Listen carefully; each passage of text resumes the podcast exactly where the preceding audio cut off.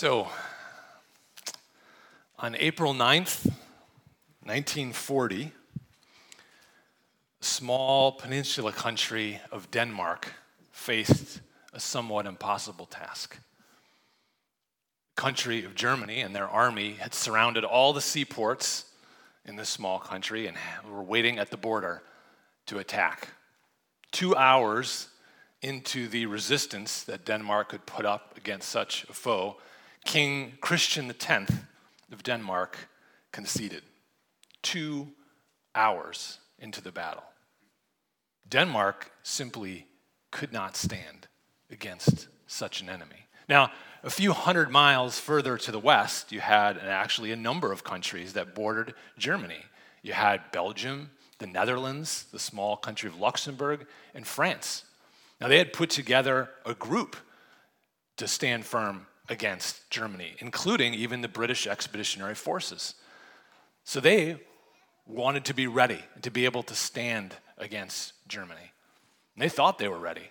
But on May 10th, one month after the attack on Denmark, one month in, May 10th, 1940, Germany surprised the defenses by landing in gliders and parachuting on top of the earthen dam that the Allies had thought was really impenetrable and overrunning the Belgian border in a matter of hours and the entire country of Belgium in 18 days.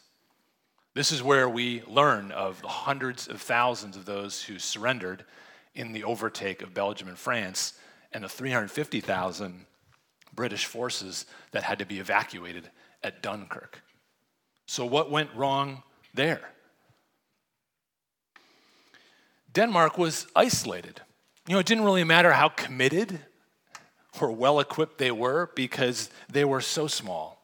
How could they stand against Germany? They were completely on their own against the mid 20th century's most fearsome opponent. The Allied forces in Belgium were anticipating an eventual war, and their goal was to stand firm, holding back the German forces. But unfortunately, they were just not ready. Due to tactical errors and the enemy's brilliant schemes, they were unable to stand, and all they could do was retreat and live to fight another day. Now, why am I telling you about Denmark and the Allies a little over 80 years ago? Well, Denmark couldn't stand because they were alone, and the Allies couldn't stand because they weren't ready. Neither the Allies nor Denmark were able to stand firm against the evil power of their day. Today's passage is about standing firm in the face of evil. Indeed, earlier in this letter, Paul reminds us of that very fact in Ephesians 5 15 through 16. He says, Look carefully then how you walk, not as unwise, but as wise, making the best use of the time because the days are evil. Surely the days we live in are just as evil as those. How do we stand? Well, our passage tells us. So if you haven't yet opened your Bibles to Ephesians 6 10 through 18, please go ahead and do that. It is found on page 979 of the Bibles underneath your chairs. We'll be reading verse 10 through 18a of Ephesians 6. Let's look together and read. Finally, be strong in the Lord and in the strength of his might. Put on the whole armor of God, that you may be able to stand against the schemes of the devil. For we do not wrestle against flesh and blood, but against the rulers, against the authorities, against the cosmic powers over this present darkness, against the spiritual forces of evil in the heavenly places. Therefore, take up the whole armor of God, that you may be able to withstand in the evil day, and having done all, to stand firm. Stand therefore, having fastened on the belt of truth, and having put on the breastplate of righteousness, and as shoes for your feet, having put on the readiness given by the gospel of peace. In all circumstances, take up the shield of faith with which you can extinguish all the flaming darts of the evil one. And take the helmet of salvation and the sword of the Spirit, which is the word of God, praying at all times in the Spirit with all prayer and supplication. Let's first notice how we are approaching this passage. If you want to grab your outline, you can see the first several verses are focused on the idea of standing firm. So, this is Paul's command to stand firm. Then we'll look at each piece of the armor, the equipment to stand firm. And then lastly, how this is a call for us to stand firm. So, starting with the command, Paul's command to stand firm. Paul begins this section by saying, finally. So, a quick reminder that this passage comes in a context, right? In this case, Paul is wrapping up Ephesians. So his thoughts are interwoven with the rest of the letter. In many ways, he's referring back to and summarizing things mentioned earlier in Ephesians. And we will see how they relate as we go through today's passage. Let's keep that in mind. The next thing we want to see is Paul walking logically through how to stand and then giving us the reason why to stand. And that makes good sense, right? He exhorts the Ephesian church to stand and then reminds them of why. Well, how does he tell them to stand? Well, he starts with this phrase be strong in the Lord and in the strength of his might. But what does this mean? He seems to be saying the same thing twice, being the first strength is in the Lord, and the second is of his might. It, it's easy just to, to kind of roll past that and say Paul's using some exuberant language. And that could certainly be the case, but here's another take on it. I think this nuance adds a little more meaning. You know, be strong can really be interpreted as be made strong. The New Testament Greek scholar Bill Mounce says it this way He says, Grow strong in the Lord and in the strength of his power. That has a bit of a, a different feel to it, right? Paul's exhortation is to grow strong toward the Lord, that we can only achieve that growth in his strength, with, which logically makes sense. But then also notice the reference to God's power being made strong, the strength of his might. This language must remind us of Paul's prayer back in the first part of our letter. Let's flip back a few pages to chapter 1, Ephesians chapter 1, and focus in on verse 19 in the middle of Paul's prayer. I'm just going to read through it quickly and slow down for that section. Paul says, I do not cease to give thanks for you, remembering you in my prayers, that the God of our Lord Jesus Christ, the Father of glory, may give you the spirit of wisdom, of revelation, in the knowledge of him, having the eyes of your heart enlightened, that you may know what is the hope of which he has called you, what are the riches of his glorious inheritance in saints, and what is the immeasurable greatness of his power toward us who believe, according to the working of his great might that he worked in Christ when he raised him from the dead and seated him at his right hand in heavenly places, far above all rule and authority and power and dominion, and above every name that is named, not only in this age, but also in the one to come. So, this power referenced here for us to grow in, this power for us to grow in strength, this power is God's resurrection power. Grow strong in the Lord in the strength of his resurrection power. That's pretty helpful. So, in this power, this resurrection power, Paul calls the church to put on the armor. And then, after laying out his reason why, he repeats the command again in verse 13 put on the whole armor of God. So, the obvious question to ask from there would be well, what, what is this armor? Which, of course, we're going to be looking at in the second section of our outline. So for now, we note those statements for what they are Paul's further command. And all this, the strength and the armor, so that we, the church, can stand. Look at verse 11 that you may be able to stand. And again, in verse 13, essentially, he says the same thing that you can stand, able to withstand, to stand firm. So Paul's command to stand firm is clear. And then he tells us how. Well, now look, look at the reason why. Sandwiched in the middle of verses 10 through 14, look with me at verses 11 and 12 to see the why to stand. He says this Put on the whole armor of God that you may be able to stand against the schemes of the devil. For we do not wrestle against flesh and blood, but against the rulers, against the authorities, against the cosmic powers over this present darkness, against the spiritual forces of evil in the heavenly places. So, why do we need to be able to stand? Why do we need to put on this armor? Because the devil has schemes. He's a deceiver and a liar from the beginning in the garden. He tricks us, he tempts us to greed, to jealousy, to bitterness. This is what the devil and the power of darkness excel at. They are known as his schemes because they work. And Paul's reminder to the Ephesians is they're, they're not fighting people around them. That's not where the battle is. But that is what it looks like.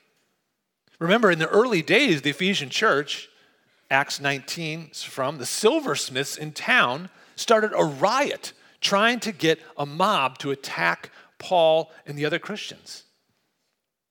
So when the Ephesian church reads this letter and they think of their enemies, they think of real faces and real names, real people in their city who perhaps want them dead. So Paul reminds them no, no, no. It is not flesh and blood that we battle against, but rather rulers, authorities, cosmic powers of this present darkness, against spiritual forces of evil. That's what Paul is talking about here. Now, years ago, I read the story of a church plant in Colorado, seemingly planted amidst an awful spiritual battle.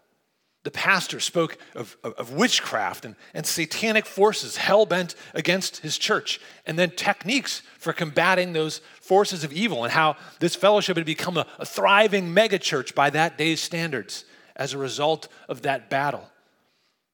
It was very interesting but it read like a fictional novel to me. Spiritual warfare, like that, just seemed distant from where I was. I didn't, I didn't face battles like the ones he spoke of as being a normal part of the church. And maybe that's how you feel.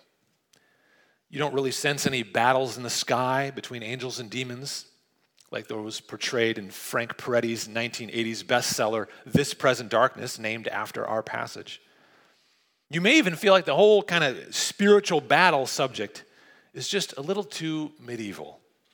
Reminds you of eras of, of superstition and ignorance. When you hear the language of Ephesians 6, then, what do you think? Spiritual battles are real. Paul talks about it, and, and it's not in isolation, right? Back to the passage we already read from chapter 1. I highlighted in the prayer. Remember what he says? He says, Jesus was seated far above all rule and authority and power and dominion. Spiritual language. And in chapter 3, verse 10, Paul says, through the church, the manifold wisdom of God might now be made known to the rulers and authorities in heavenly places. And this idea of cosmic powers and rulers appears well beyond uh, the pages of Ephesians. Romans 8, one of my favorite passages on God's love, verses 38 through 39. You don't need to turn there, but listen to this. I am sure that neither death nor life, nor angels nor rulers, nor things present, nor things to come, nor powers, nor height, nor depth, nor anything else in all creation will be able to separate me from the love of God in Christ Jesus our Lord. Point being that this just isn't isolated or peripheral. The spiritual dominion and authorities exist. This is just basic reality according to apostolic teaching. Certainly, we hear that even more as we think of Jesus encountering demons and evil spirits throughout his ministry on earth. So, what exactly are these forces here in Ephesians 6? Well, we don't know a whole lot beyond what we're spoken of, beyond what is spoken of here in Ephesians 6. We know the forces are real. We know they have power on earth. They are stronger than we are. And we know they report to the father of lies, the devil, So when Paul commands the Ephesian church to stand firm, he is first stating how they can stand and reminding them it is the strength of the power of the Lord that enables their standing. And as he reminds them of why, that should just reassure them that being in the Lord isn't just a good way to stand firm, it's the only way to stand firm. So, what about us? Are we, are we trusting in the Lord only in His strength against the schemes of the devil? Are you leaning on the Lord in prayer, seeking His wisdom? Or are you depending on your, your own grit, your own power, willpower to defeat Satan's schemes? You see, the, the minute you choose your own power, his scheme has literally won. That's what he wants. He wants us to lean on ourselves, turn inward when trials come, and forget that it's the Lord who gives us every strength for the battles we are in. So when I am, am holding a grudge against a brother or sister in the Lord, bitterness and anger is sin. Satan's scheme has won. When you linger over thoughts of self pity, or lustfulness. You have believed the lie that the Lord isn't giving you what you need, and his scheme has won. When we let fly with what we really think about a coworker or a classmate who treats us badly, or maybe one we just don't like, our slander and unkind words are selfish sin, and his scheme has won. Brothers, sisters, we need to stand firm in the Lord against Satan's schemes. And how do we do this? By putting on the whole armor of the Lord, the equipment to stand firm. Now, before we dig in, I want you to note how Paul starts up by restating his command. Again, he says, Stand therefore which is worth noting his repetition is the fourth time Paul references this in this short passage. And there are two things to note, particularly in our context. The first is that the armor of God isn't desi- designed for individual use.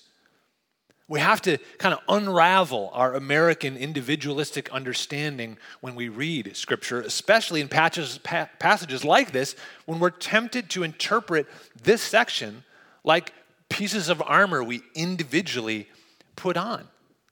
No, no, the language is collective. The letter was to a church as a whole. The exhortation is for the whole church, not individuals in the church. Secondly, this is not intended to be comprehensive. As any Roman historian would point out, these are not all the available pieces of a soldier's outfit. And certainly we can also very quickly see really great things that are missing from our list. So Paul isn't trying to communicate some special mixture of perfect items to protect us. Instead, Paul is really making reference to a number of items that come to us as a picture of the strength and might of God.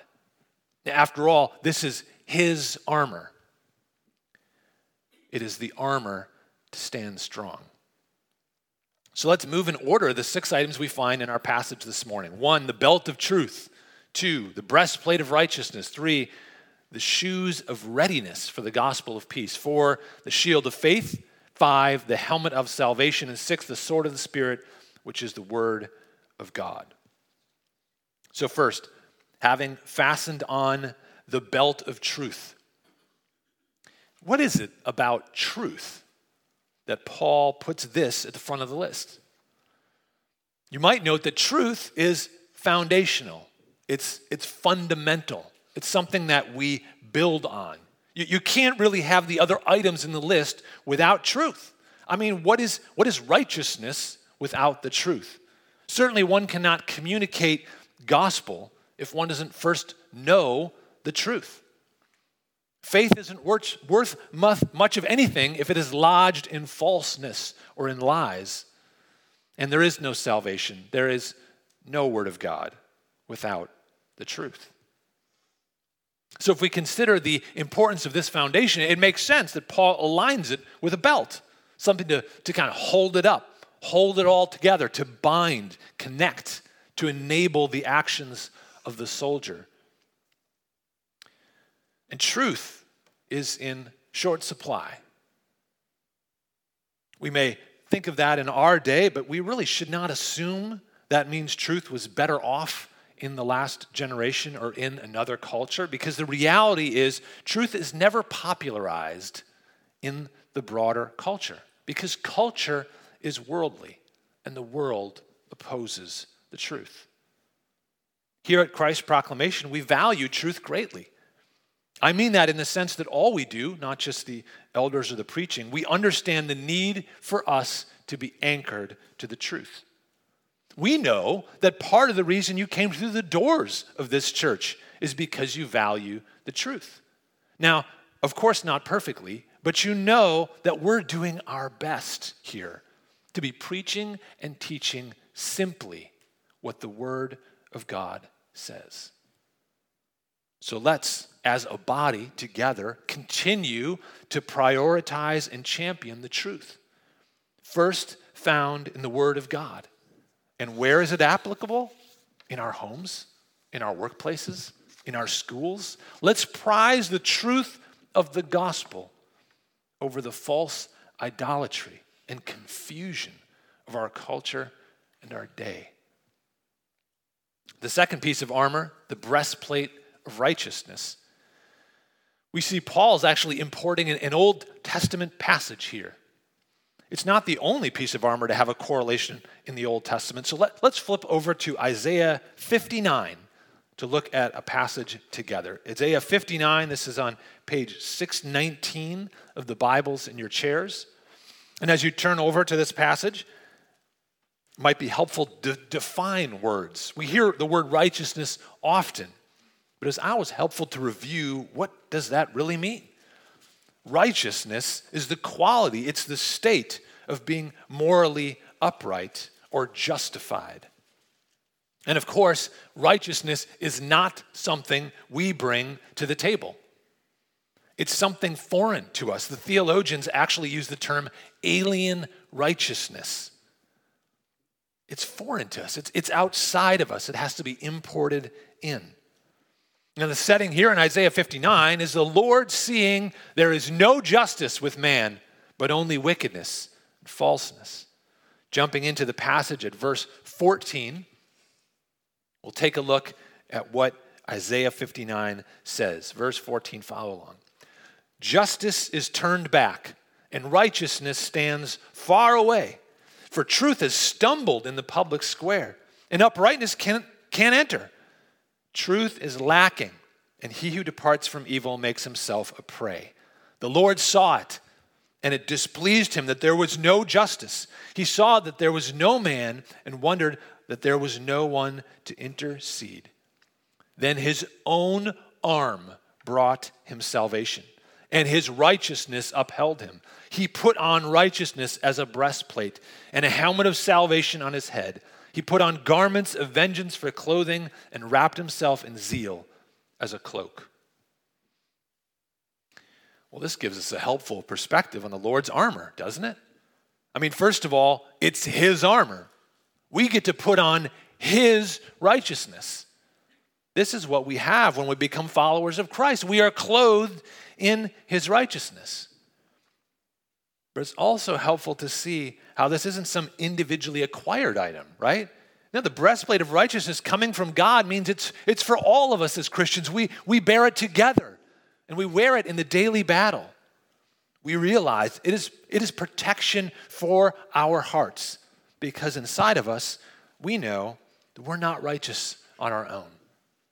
So, unless it is God's righteousness, we have no claim to it at all. I'm so thankful that we, we do not have to acquire righteousness on our own, for we would be lost. The belt of truth, the breastplate of righteousness protecting us. And our third piece is here shoes for your feet, having put on the readiness given by the gospel of peace. Now, what does Paul mean by this? What, what actually is, is the armor here? Well, sometimes it's helpful just to read other faithful versions of the Bible to compare. I grew up hearing this passage in the King James. Let's hear how it is phrased there. It says, having feet shod with the preparation of the gospel of peace. The New American Standard is a little different. It says, having strapped on your feet the preparation of the gospel of peace. And the Holman Christian Standard Bible says, your feet sandaled with readiness for the gospel of peace. All good interpretations for sure, but I actually really appreciate the simplicity of language provided in the Christian Standard Bible. It seems like the armor is really, is, it's really readiness, but that readiness is only valuable if we carry the gospel of peace. And again, I can't help but think that Paul, pulling from another Isaiah reference, this time in chapter 52, listen to verse 7 of Isaiah 52. How beautiful upon the mountains are the feet of him who brings good news, who publishes peace, who brings good news of happiness, who publishes salvation, who says to Zion, Your God reigns. Here, the prophet is speaking in response to God's statement that his people will know his name and that God is amongst them. What good news! What good news for a people who at that time were in rebellion and disobedience. That's why the feet, the feet that bring good news, is just another way of saying the gospel, of course. That's why those feet are beautiful. And why Paul wants the feet of the people of the Ephesian church to be ready to bring the good news. And I am here this morning also bringing this good news to you. Now, just because you're sitting in church on a Sunday morning does not mean you are a Christian. The good news of the gospel for us, we proclaim every week. And every week we appeal to those in our hearing who are still outside the faith, living in unbelief. This armor we're spending all our time talking about, it, it doesn't help you if you don't have Christ, if you haven't given your life to Christ. Because again, it is His armor. The peace the gospel delivers. This peace by payment for sin that Christ gained on the cross on behalf of us sinners. It is available to you. Peace with God. Do you have this peace? Standing firm is not something we can do because we have some key knowledge or secret. Standing firm is in the strength of the Lord, it is in His power, providing that resurrection power I talked about back in the first point this morning. Listen to the word of God speaking to you this morning. Repent of your sin.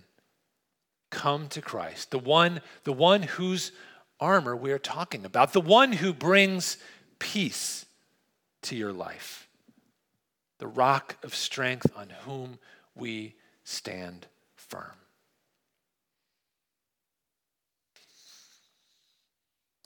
And it is interesting, isn't it, that this armor includes the word peace, dressed for battle to bring peace. And of course, it's the Lord that brings peace. Think of chapter 2 right here in Ephesians, starting in verse 14. For he, Jesus, he himself is our peace, who made us both one, right? This would be Gentiles and Jews, but refers to all of us in all of our ethnicities. Made us both one and has broken down in his flesh the dividing wall of hostility, that he might create in himself one new man in the place of two so making peace, and might reconcile us both to God in one body through the cross. It's gospel peace. First between us and God, then between us as believers.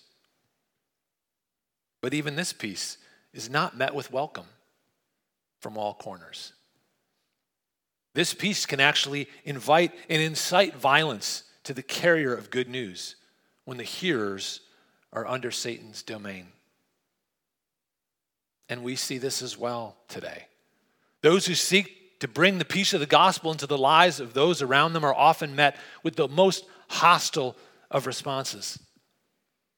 outside of this country's borders, including punishment, imprisonment, torture, and death.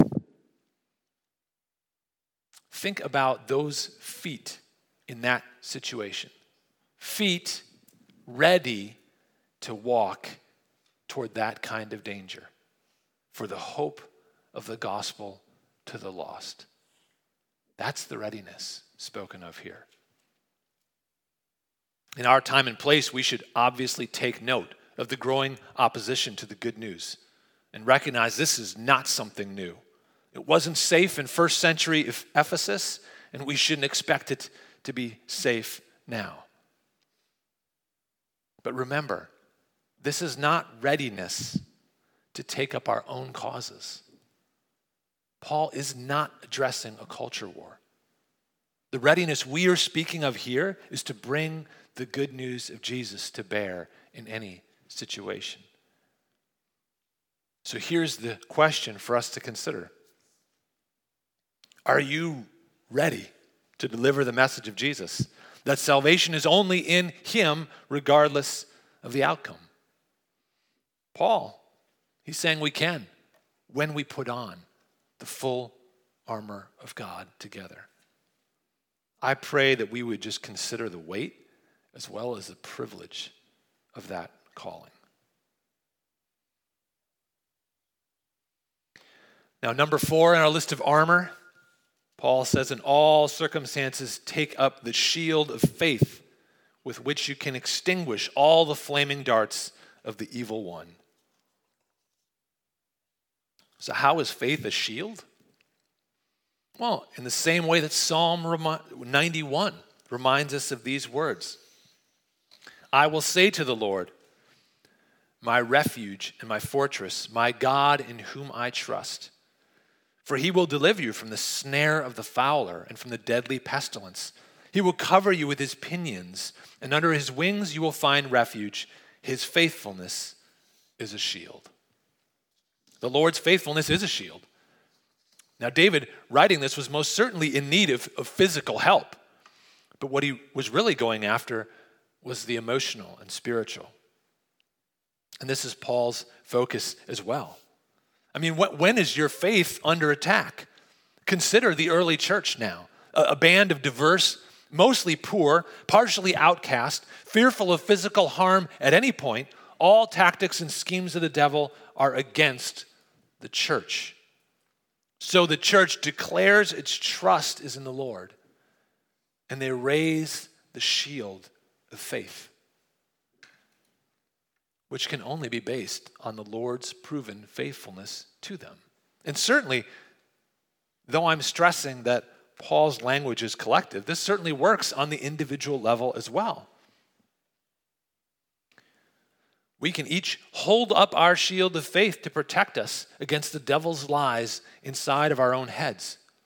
But even as I say that, we're not designed to fight these battles alone. You have a community of people with you. We help one another hold up that shield. Some seasons, you are holding it for me. Other seasons, I might be holding it alongside someone else struggling. Sometimes you need someone to hold it for you. We are helping one another. We need one another.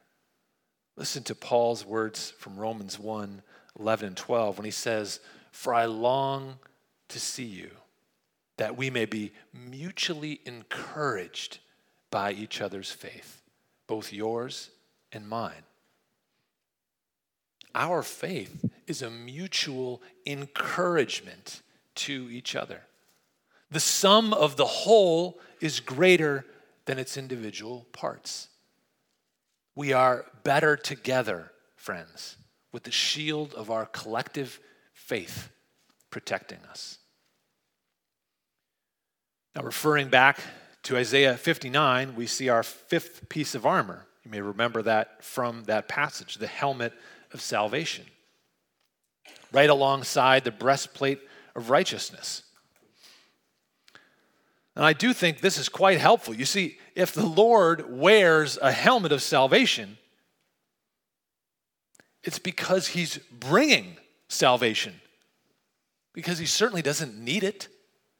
So if he's bringing it to us, if he's bringing the helmet of salvation to us, it is coming as a sign of victory, of the reality that we are already saved.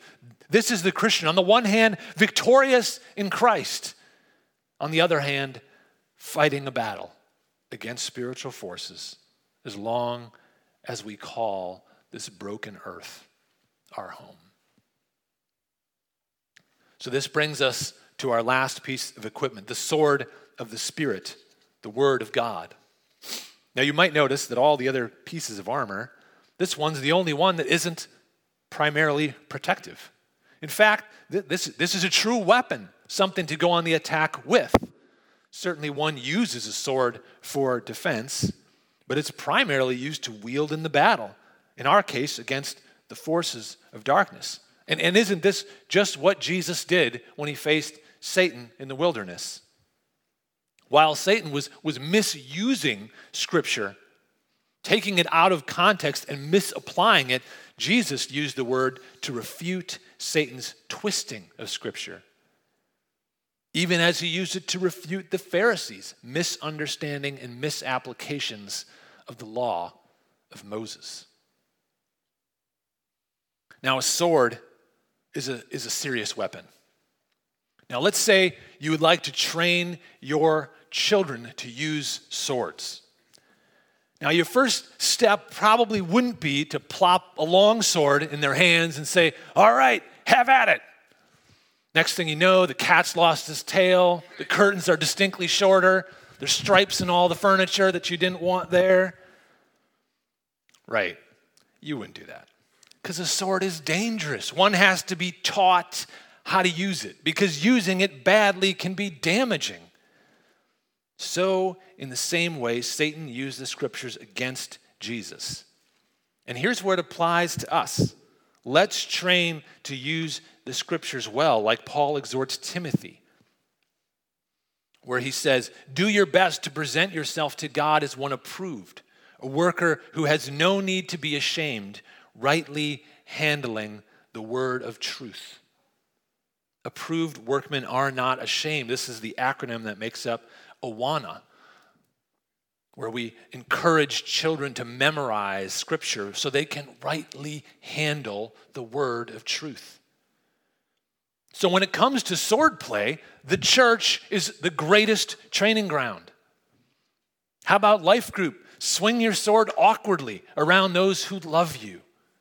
Here's where we can learn our way around Scripture, asking good questions, listening to those who swing the sword well, so that you can stand firm in the strength of the Lord. After all, it is His word. If you are using it well, it is the power of God for salvation. But after all that, we're, we're not quite finished because the passage itself isn't finished. I don't want to neglect the other side of the communion that the Lord has with us. The end of our passage, just this half verse, beginning verse 18 here praying at all times in the Spirit with all prayer and supplication. The sword of the Spirit is the Word speaking to us, teaching us to stand firm. And this great God, whose thoughts are, are so far above ours, even still encourages us to come to Him. And Paul highlights that here as he talks about the Word of God being the sword of the Spirit. Here we are then to pray in the Spirit with praises and requests. What a sweet way to wrap up the armor. So there's the outfit, the whole armor of God, looking at the individual pieces. But isn't it also true that there's an added value as all these pieces work together, right? Similar about how I tied the belt of truth at the beginning as a connecting part to all the other pieces. It, it's true that mul- our armor has a multiplying effect, right? Even as the soldier increases his ability to stand with each added piece of armor. The belt of truth, the breastplate of righteousness, the shoes of readiness, the shield of faith, the helmet of salvation, the sword of the Spirit, God's word. So now we have heard the command to stand firm in the Lord's strength, not our own. How? By putting on the whole armor. Why? Because there's a battle raging before us. So now our call coming to us from the passages that we would stand firm in the Lord. This is something the Allies in Western Europe were unable to do in 1940. They had an alliance, they were together, they had Britain's special forces designed to move quickly and hit hard to help them. They had a plan, they thought they knew what Hitler was thinking, yet they had no ability to stand. They didn't know their enemy's schemes well enough, so they were not ready for what Germany brought. And that is key for us readiness in the ability to stand. The question for us is are we ready, willing, and able to stand firm against the schemes of the devil? I mean, do you believe you're in a battle? The armor is, is here for us as Christians to put on. But are we too busy feathering our nests or, or, or building a vacation home in a war torn country, making efforts to live our best life for here and now instead of laying up treasures in heaven. We need to see the spiritual battle before us. It, it, it is a spiritual battle, but it is happening within us, in our hearts and souls. This, this is where the church I mentioned before ran amok. Their focus on spiritual warfare this church plant, their focus on spiritual warfare being, being out there, left them vulnerable. As the church, they were left vulnerable to the actual battle going on in their hearts. When the pastors and elders should have been on guard against Satan's actual schemes, their unguarded pastor fell into sexual sin, shipwrecked his ministry, and destroyed the witness of that church. You see, though the battle is against the devil and the spiritual forces, the battlefield is right in front of us. It's in our homes, it's in our workplaces, it's right here in our church, it's in our relationships with one another, in our hearts. We are not fighting with the people around us. We as Christians should know better than that, shouldn't we? We have compassion for lost souls because we are all the same. This is how, it is that thought, is how the martyr Stephen from Acts 7 could genuinely forgive the men stoning him. Because he knew the battle was against spiritual forces, not flesh and blood. That's hard. So we take up the full armor of God that we would be able to stand not against people, not against our fellow man, but against wickedness, darkness, Satan's schemes, and those of his domain. Then we realize that standing firm is not a solo job. Right? Just like Denmark, you can't expect to survive without help. In my view, the King of Denmark made a great call two hours in from the invasion to Germany. They were by themselves and they didn't have a chance. Their enemy was out, outmanned them, and there was no one coming to help them. Now, by comparison, the strength of armies in World War II is mostly about tactics and numbers. And the strength we're talking about goes right back to verse 10 strength in the Lord. The Lord doesn't need an army, he can raise his own army from dry bones like he did in the desert for Ezekiel. His power is resurrection power. We've already talked about that this morning. The reason we're exhorted to stand firm together is because that's how God designed us to be. Not for strength, but because we're meant to work together. And to be alone isn't necessarily to be weaker on the battlefield, though that certainly may be true. But to be alone is to deny who God made us to be, the church. Just look at the rest of Ephesians, right? The repeated collective language exhorting us to reconcile with one another, work alongside one another, serve each other with our gifts, speak the truth in love to one another, forgive one another. Why would it make any sense for us to fight spiritual battles out on our own? Standing firm in the Lord may feel lonely because the occasions and times that you are, are engaged in it. But the people of God around you now are the same ones who will be in prayer for you then, who will, who will not neglect you in your need as we as soldiers together live to fight another day. We all need to feel the call to engage the battle when it comes our direction and to stand firm. May we stand in the strength of the Lord and in the power of his might. That same resurrection power he worked in Christ when he raised him from the dead and seated him at his right hand, a place reserved for us in heaven. Then it will be a place of rest, a place of glory.